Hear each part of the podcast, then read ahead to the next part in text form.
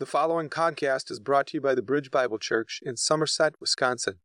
For more information, please visit our website at thebridgewired.com.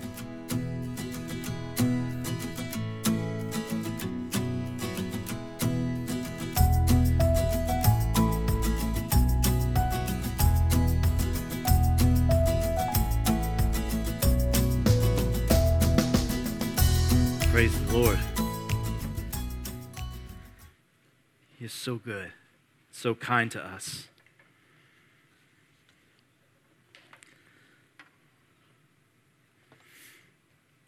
We're going to see this morning in Revelation chapter 21 how he brings about a new heaven and a new earth, those broken things that Gina referred to find their culmination in his presence at the end of days in the new heaven and new earth, and we can rejoice in that together. I want to take a moment just as the just as the spiritual temperature, so to speak, is that of his nearness and us drawing near to him. And I want to take a moment just to pray about the revivals and different things that God is doing in our nation, how his spirit is moving and working. And, and, and there's differences of opinions, and people will sit and be, you know, you know, armchair spectators of it and judge it one way or the other. But I just want us to pray that for all the good that, the God, that God is doing, how the Spirit is moving, how He's impacting lives, all those things that build the kingdom and bring Him into lives, that the generation being impacted, that it would just continue to flow, continue to move, and that we would put our spectator stuff aside and our opinions aside, and we would just say, Come, Lord Jesus, come, have your way. So, would you just pray with me? Father, you said in your, in your word, in the scriptures, that in the last days you would pour out your spirit. And we're getting a taste of that again. Our nation has gone through seasons, God, and you have been faithful. As Gina said, at times we have been faithless, but you have been faithful. And you pour your spirit out and you call people into repentance and into new life and into your, your presence. Your nearness is our good. All that you are doing, we say, Amen. We say, Your kingdom come, Your will be done. Open the eyes of the blind, open the hearts that have been hardened break it up, break up that fallow ground, and make it tender again. May the good word, may the seed, the gospel seed, take root and grow deep. May your people be marked by holiness, for you are holy. We want you, Lord. Nothing else, just you to be in your presence, to behold your beauty. So, Father, we say, cleanse us. As you are cleansing and moving and working, we ask that your Spirit continue to wash over our nation. And that you would come and cleanse us. We praise you that we don't have to get on a plane and fly somewhere for a revival. We just have to humble ourselves, for you are here refresh us, mark us as a holy people, forgive us of our sins to you and to one another. May there be nothing between, nothing between us, Lord. Would you continue to work and move? Bring a great transformation, a great awakening and a great revival. Lord, we, we pray the Lord's Prayer. Hallowed be your name. May your name be exalted, be reverenced, that people would be humbled under it, that our names would be nothing. There is only one name worthy of praise, and it is yours. Your name be hallowed.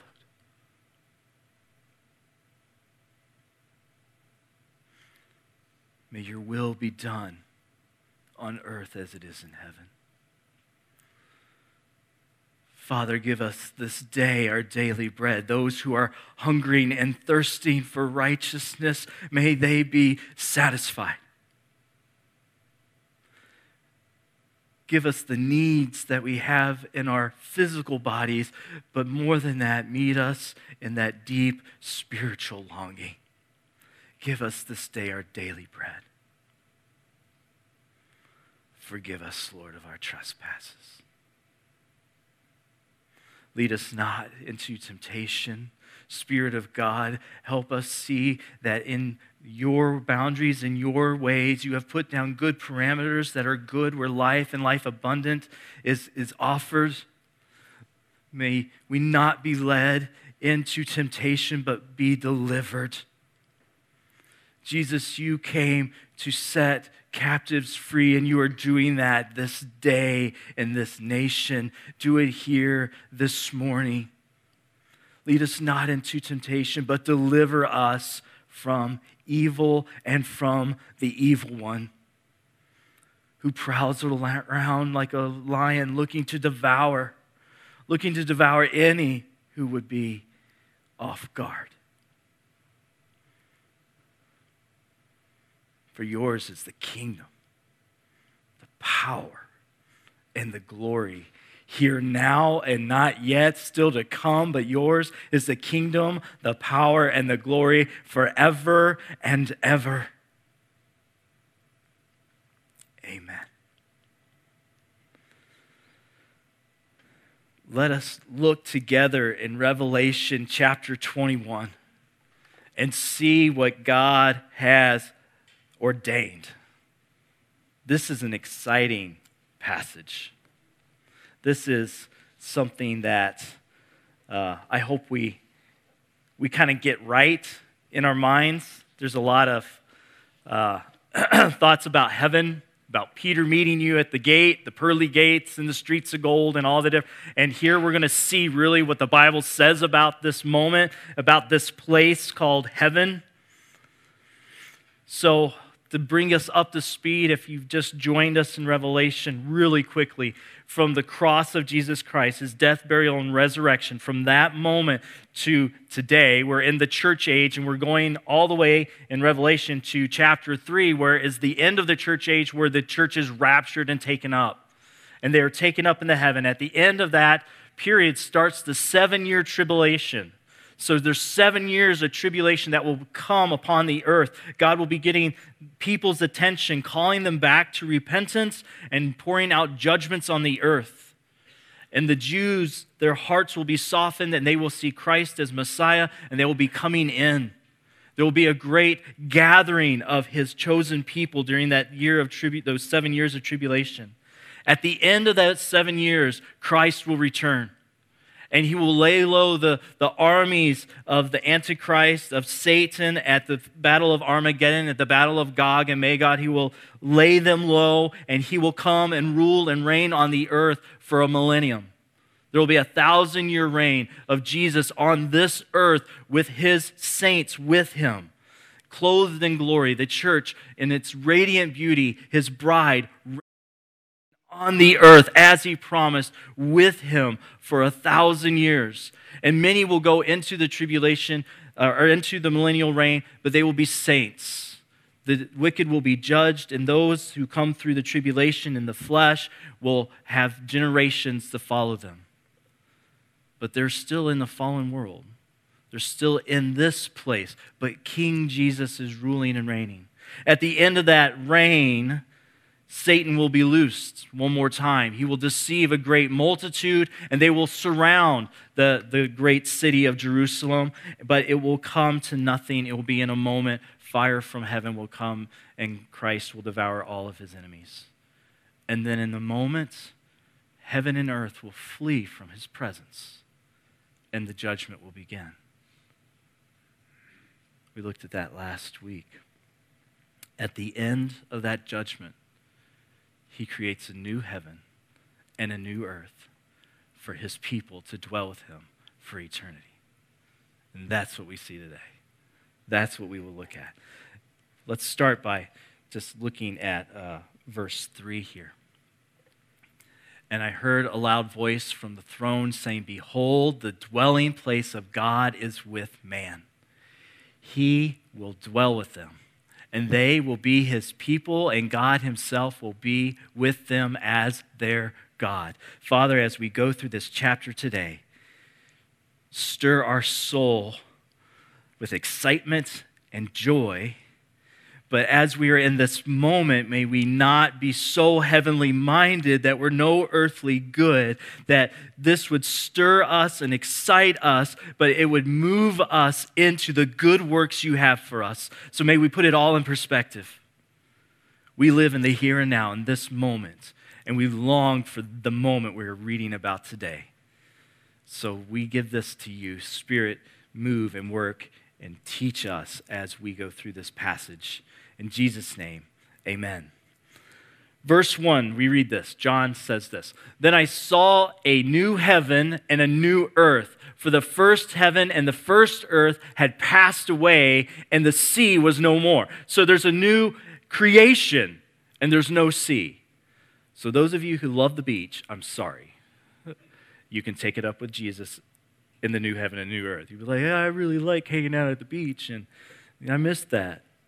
I don't think you're going to complain, by the way. I think you're going to be there and be like, this is better than the beach.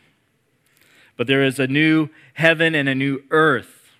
Matthew 24, verse 35, Jesus says this Heaven and earth will pass away, but my words will not pass away. He talks about the old creation being passing away, that, that it must happen. He must put away a corrupted earth. He makes a new one.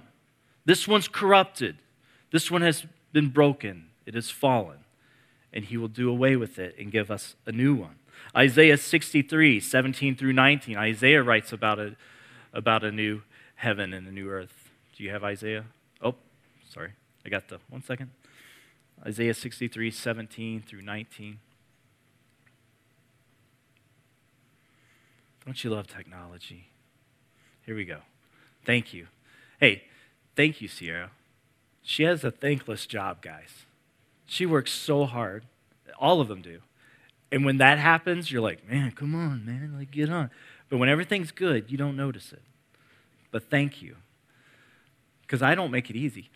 Oh Lord, why do you make us wander from your ways and harden our heart so that when that we fear you not? Return for the sake of your servants, the tribes of your heritage, your holy people, held possession for a little while. Our adversaries have trampled down your sanctuary. We have become like those over whom you have never, you have never ruled, like those who are not called by your name. Is that the whole passage? Oh, I must have the wrong note. There's Isaiah's talking in Isaiah 65, not 63. that there's 700, see, she has it really hard. there's 700 years before Christ comes. And he speaks, he discloses part of his plan, a new creation that will go into eternity. And so he's, he's speaking about a new heaven and new earth. It's 65, 17 through 19. You don't have to go there, Sierra, but you can get it for next service. You, oh, you're so good. For behold, I create new heavens and a new earth, and the former things shall not be remembered or come into mind. But be glad and rejoice forever in that which I create. For behold, I create Jerusalem to be a joy, and her people to be a gladness. I will rejoice in Jerusalem and be glad in my people. No more shall be heard in it the sound of weeping and the cry of distress. Yeah, that one's much better. Oh. 700 years before Christ even comes on the scene, Isaiah is speaking about what God has ordained.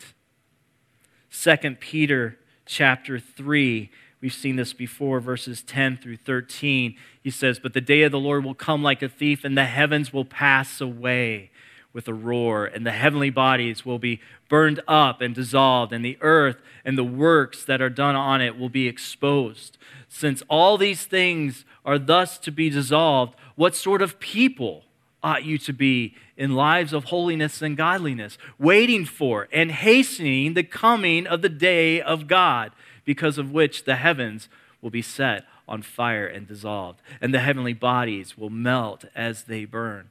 But according to his promise, we are waiting for new heavens and a new earth in which righteousness dwells. Amen. Hallelujah. Praise the Lord. He says, Don't long for this stuff. It's going to be burned away, and something better is coming, and we long for that.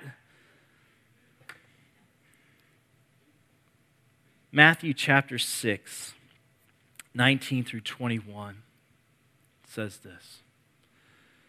Do not lay up for yourselves treasure on earth, where moth and rust destroy and where thieves break in and steal, but lay up for yourselves treasures in heaven, where neither moth nor rust destroys, or where thieves break in, do not break in and steal. For where your treasure is, there your heart will be also. Where's your heart this morning? Because that's telling you where your treasure is.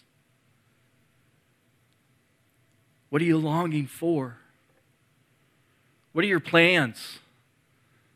When you get asked that question, don't we go short term?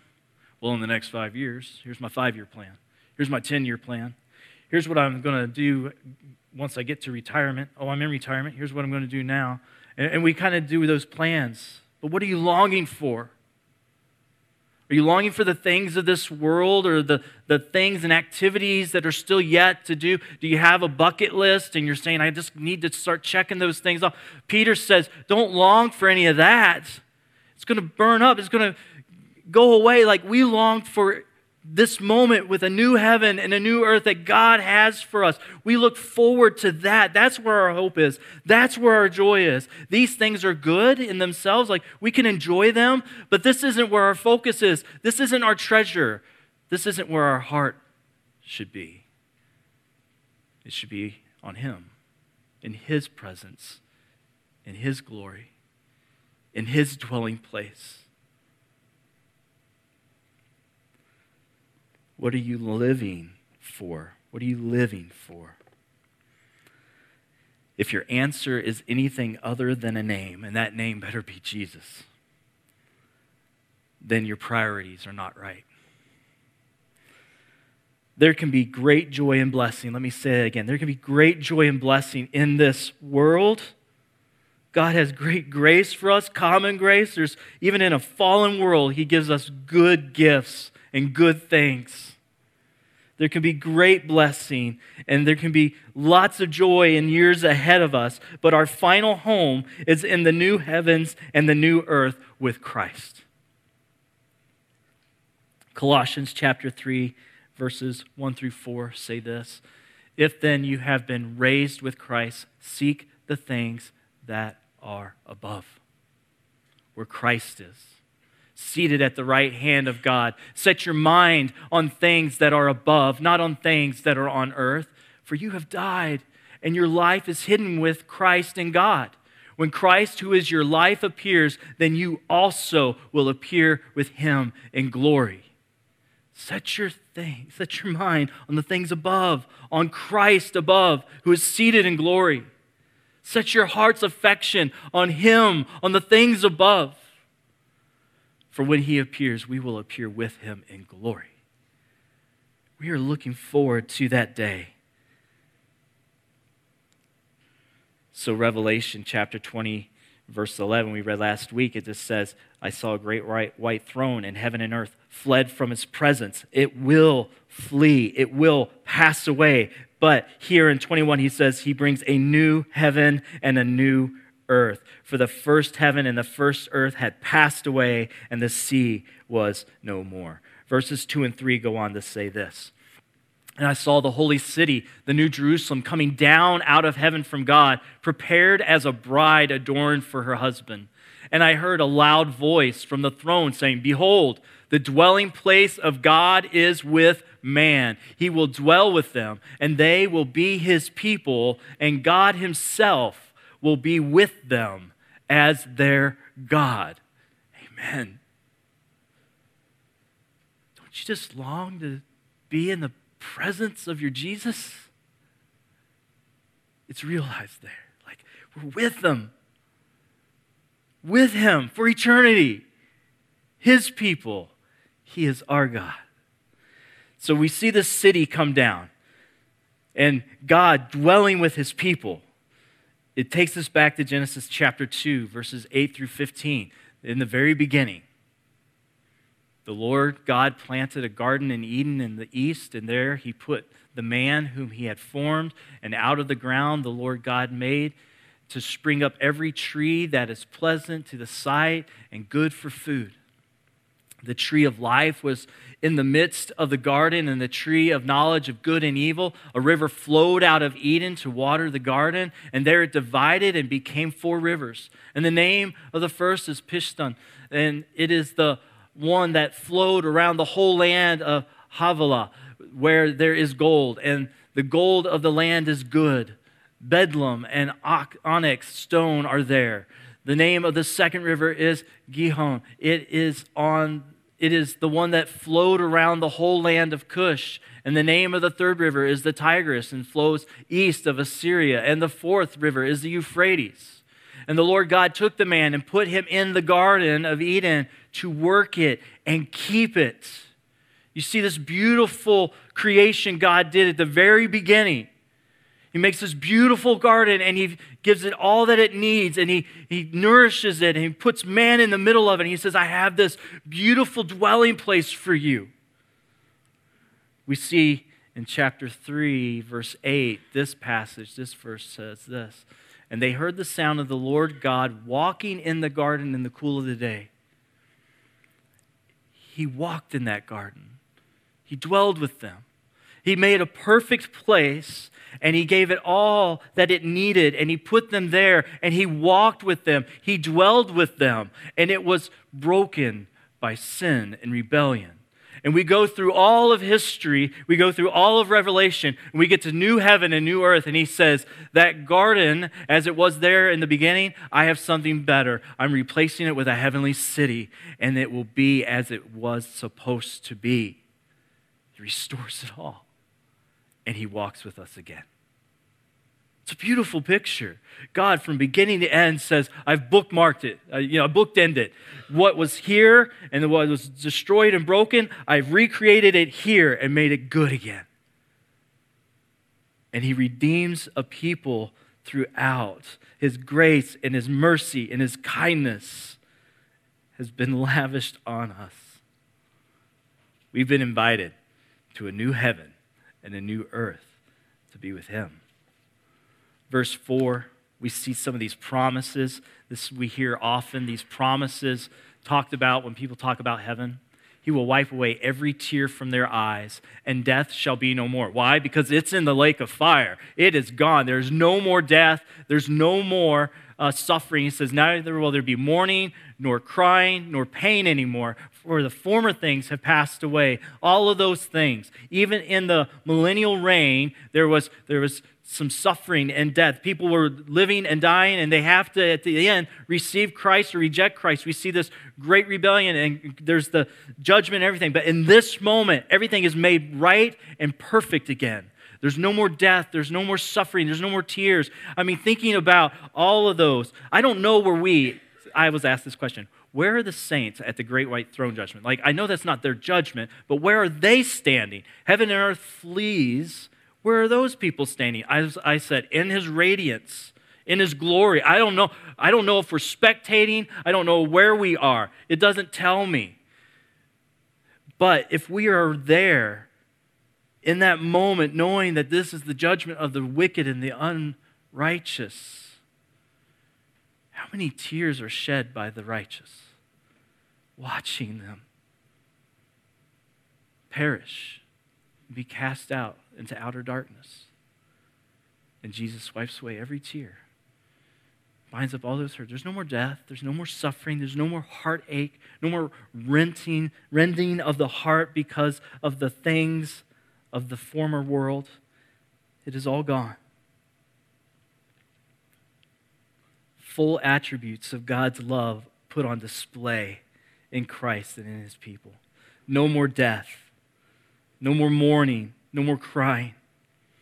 All of the former things in a fallen world, and, and while greatly curbed, again, are still part of that millennial reign, they're not here. They're not here. Verses 5 through 8, we, we see this. And he who was seated on the throne said, Behold, I am making all things new. Also, he said, Write this down, for these words are trustworthy and true. And he said to me, It is done, finished. We are with him for eternity in glory. It is done. I am the Alpha and the Omega, the beginning and the end. To the thirsty, I will give from the spring of the water of life without payment. The one who conquers will have this heritage, and I will be his God, and he will be my son. As for the cowardly, the faithless, the detestable, as for murderers, the sexually immoral, sorcerers, idolaters, and all liars, their portion will be in the lake that burns with fire and sulfur, which is the second death. So he says, There will be nothing unclean, unholy, unrighteous in this place. Only Christ and his people will be there. That is their dwelling place. He is their God. So, who has done all of this? Christ has done all of this. He says, It is finished.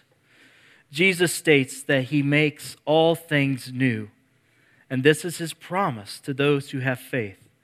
God brings a new home to his people. John 14, verses 2 and 3 bring this to your remembrance. In my Father's house are many rooms. If it were not so, I would have told you that I go to prepare a place for you. And if I go and prepare a place for you, I will come again and will take you to myself, that where I am, you may be also. He's prepared this place for you. He's prepared this place. This city, this dwelling place of God and man. This he has gone to prepare for you who have loved him.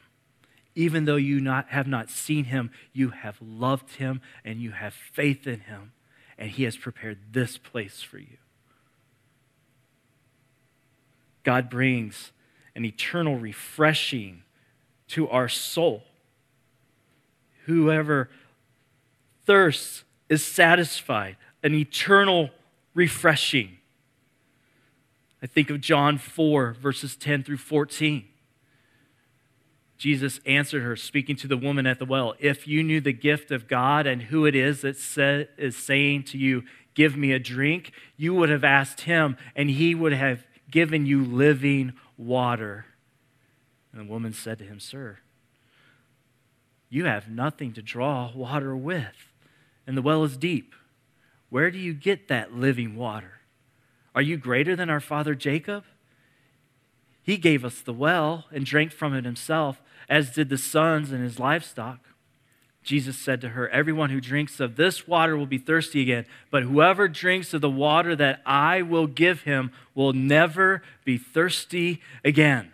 The water that I will give him will become in him a spring of water welling up to eternal life a refreshing, a renewing. Here he's speaking about being made new and being born again, having eternal life well up in us. And he says, And in the new heavens and the new earth, those who long to be satisfied in my presence, I will quench that thirst. They will be satisfied. This promise of grace is extended to all who seek the Lord. It is for the righteous and not the wicked, as we pointed out in verse 8. The ungodly will not enter it. In fact, the ungodly will not see it. The throne judgment happens before he recreates the new heaven and new earth. All the unrighteous, all the ungodly, all of the things that are in rebellion against God will be dealt with and judged and moved away, and then he recreates. This place is pure and holy. The ungodly, if they want to see it, this is the best glimpse they get. He tells them, This is the this is the city I'm preparing. This is the new heaven and new earth I'm making. This is what the inheritance looks like. But if you reject the salvation, if you reject the year of the Lord's favor, his kindness, this is the only glimpse you get. Only the righteous will go into this into this state, into the new heavens and new earth. Verses 9 and 10, we see this. Then came one of the seven angels who had the seven bowls full of the seven last plagues and spoke to me. So, one of the seven angels from the bowl judgments comes out. And remember, these guys were dressed very, very beautifully, and they had gold sashes and, and they were adorned uh, in a very specific way. So, one of them comes out to John. And he says, Come, I will show you the bride, the wife of the Lamb. And he carried me away in the Spirit to a high mountain and showed me the holy city, Jerusalem, coming down out of heaven from God. So he takes him to this high mountain and he shows him the city and he says, I'm going to show you the bride. This is the dwelling place of the bride. This is where we will be in this, this city, this beautiful place. And it's adorned, this city is adorned like a bride on her wedding day. It is made beautiful and it comes down out of heaven. So the angel takes him and it's the place where God and his people dwell together. 11 through 14, let's look at what the city looks like here. It has the glory of the Lord.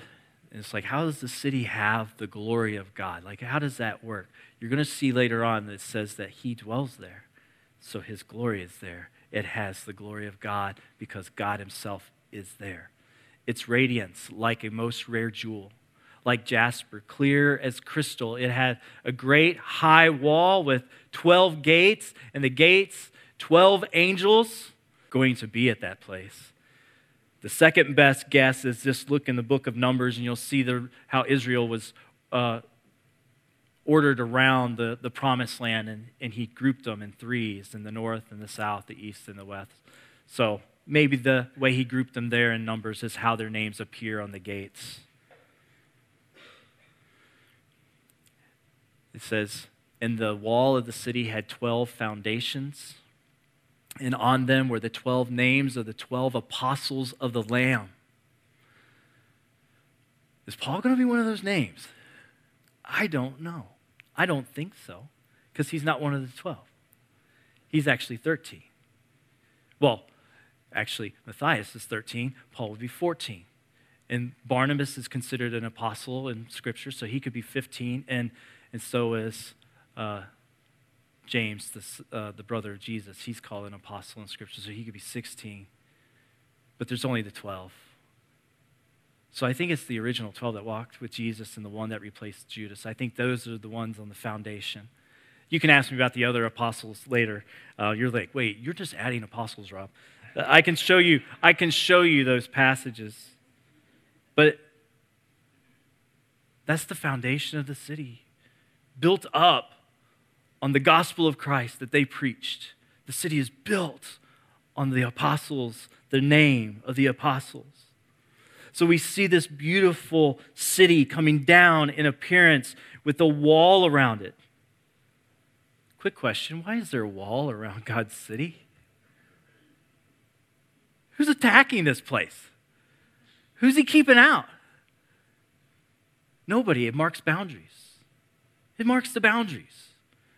It, it, it just has this beautiful wall that goes around it.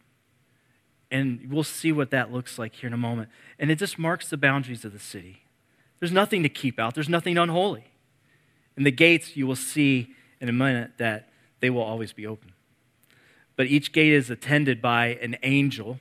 And I think that's pretty interesting because we see angels attending in Scripture with various jobs. And just a few to name a few. We see them tend to Jesus in the wilderness. That was their job. They come and they tend to him. Um, we see angels tending to the church in Revelation 2 and 3. There is an angel who is to tend to the bridge. That's his job. That's pretty cool. They tend to the Lord in the throne room. There's angels that are in his presence tending to him. And here they tend to God's people uh, and they tend to the city. So the city has 12 foundations, the names of the apostles. Verses 15 through 21, we read this about the city. And the one who spoke with me, now that's the angel, right? So this isn't Christ speaking, this is the angel still. The one who spoke with me had a measuring rod of gold, a gold, a rod of gold to measure the city and its gates and walls, and the city lies foursquare. So its length the same as its width, so it makes a square. And he measured the city with his rod, 12,000 stadia. And the length and width and height are equal. So now you even have the height equal. So it could be a cube or it could be a pyramid. Both of those meet the proper requirements for this type of measurement. Length, width, and height, they're all the same. So here we, we get this. He, he measures its wall. It's 144 cubits by human measurement, which is also an angel's measurement. The wall was built of jasper, while the city was pure gold, clear as glass. And the foundations of the wall of the city were adorned with every kind of jewel. The first was jasper, the second sapphire, the third agate, the fourth emerald, the fifth onyx, the sixth carnelian, the seventh chrysolite, the eighth beryl, the ninth topaz, the tenth chrysoprase. Ah, somebody say that. Chrysoprase phrase. Christ, I can't, I cannot get that word out. The 11th, jacinth. This is not getting any better. The 12th, amethyst. And the 12 gates were 12 pearls. Y'all, those are big pearls. It's just a pearl as a gate that an angel stands that guards and he's not even guarding it, he's just attending to the city and to the gate. And on that pearl is the name of one of the tribes. So each of the gates made a single pearl, and the street of the city that you can see inside through the, that pearl is pure gold, transparent as glass. Streets of gold, pearly gates. Angel at the gate, Peter at the gate. You see how some of this starts to work its way into popular you know, culture, they see this and they come up with the different thoughts. No, there won't be Peter meeting you at the gate. It'll be the Lord Himself at that place. It'll be angels tending to the gates, welcoming the righteous in to the Lord's presence. So we see this beautiful wall. So maybe the measurements are a little bit interesting. So the one who spoke, this angel says, Let's measure the place. He says it's 12,000 stadia. You got that?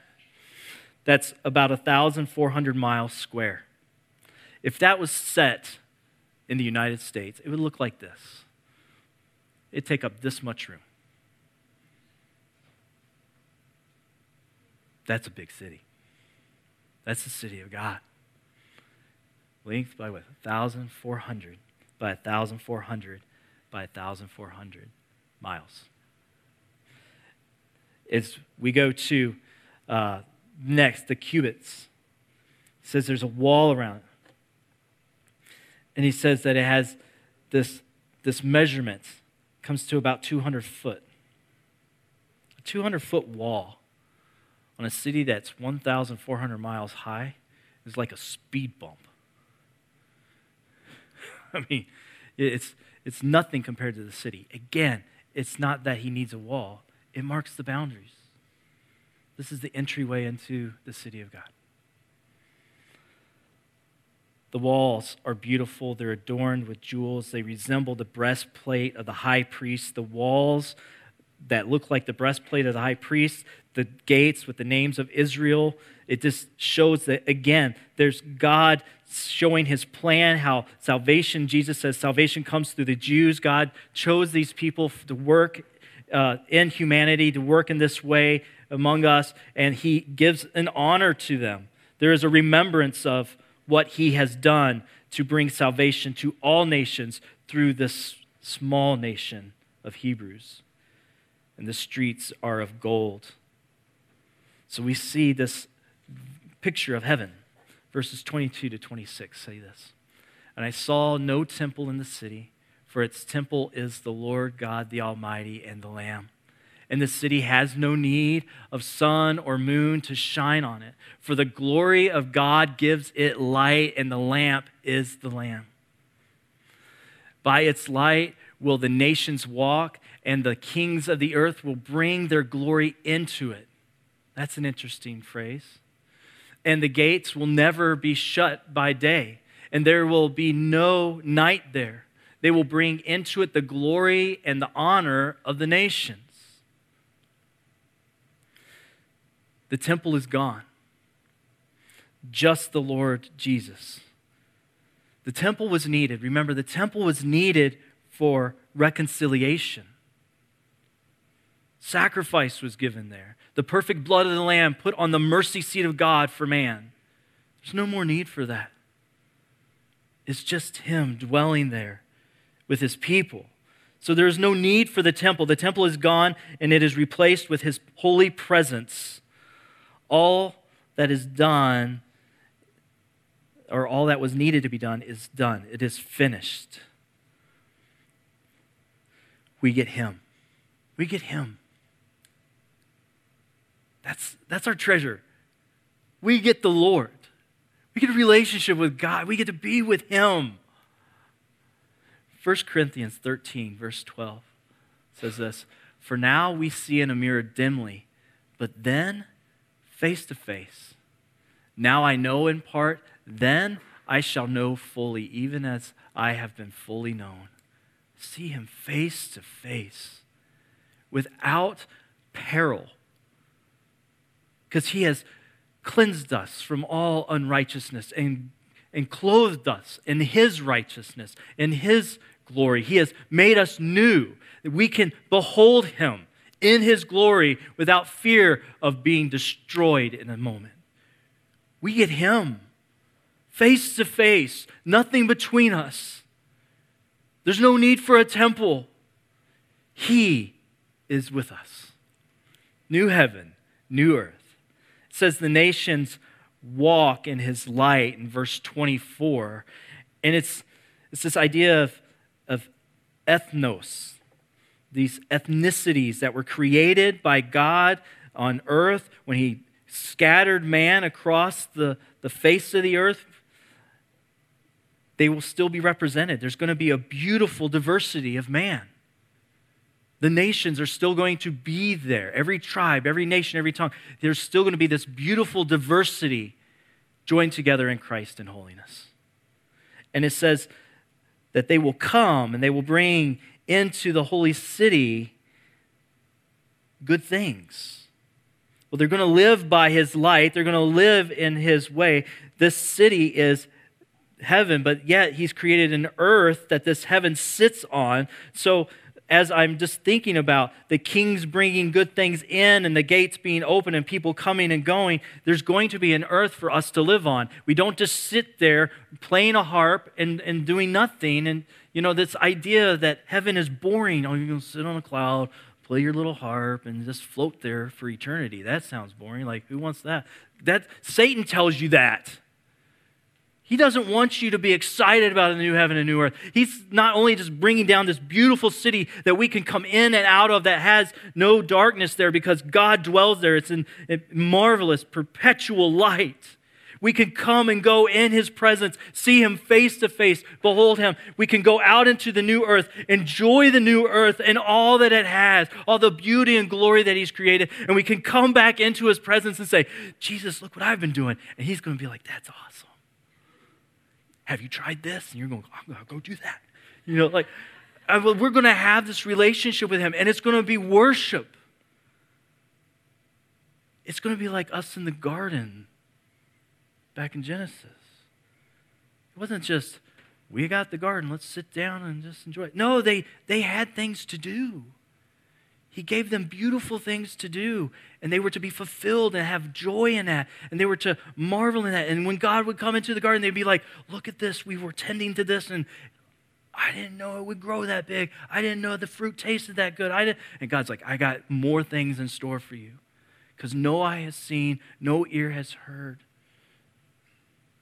the things that He has for us a new heaven, a new earth the nations come and go. Nothing unclean, nothing unholy will ever be in this place. So, Matthew 6, 19 through 21.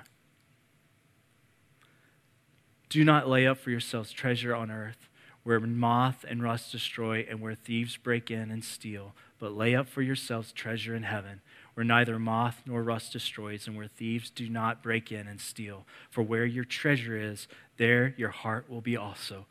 Church, my charge to you is where is your heart today? Is it centered on Christ or on something else? Has your love for Christ grown cold? Do you need to recenter it? May this encourage you to do so. May you have a focus that is laser sharp, that this is my hope, this is my Jesus, this is where I'm going. Yes, this is where He has me now. But this is what I long for. This is where my heart is. That is my treasure. And while He has me here, I'm going to point everybody to that. I'm going to say, don't, don't live for this. Live for the one. Live for Him. Live for that. Where is your heart? Will you stand with me? Let's pray. Father, we thank you for this.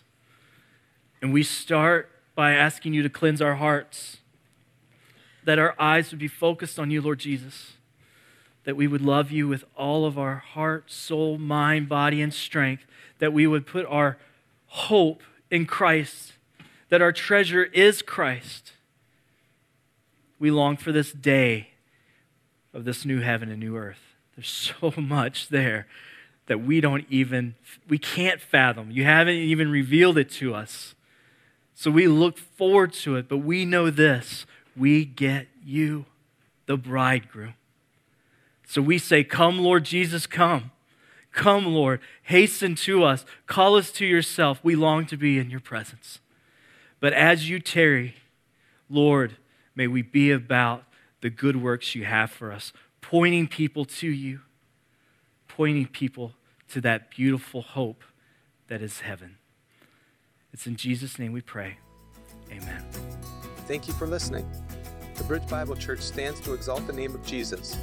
We seek to be a community that gives glory to Christ above all things and welcomes all people to join us in worshiping Him. If you don't have a church home, consider visiting ours. We are ordinary people who want to live life with authentic faith. For more information on how to get connected, deepen your faith, and experience what God has for you, please visit our website at thebridgewire.com.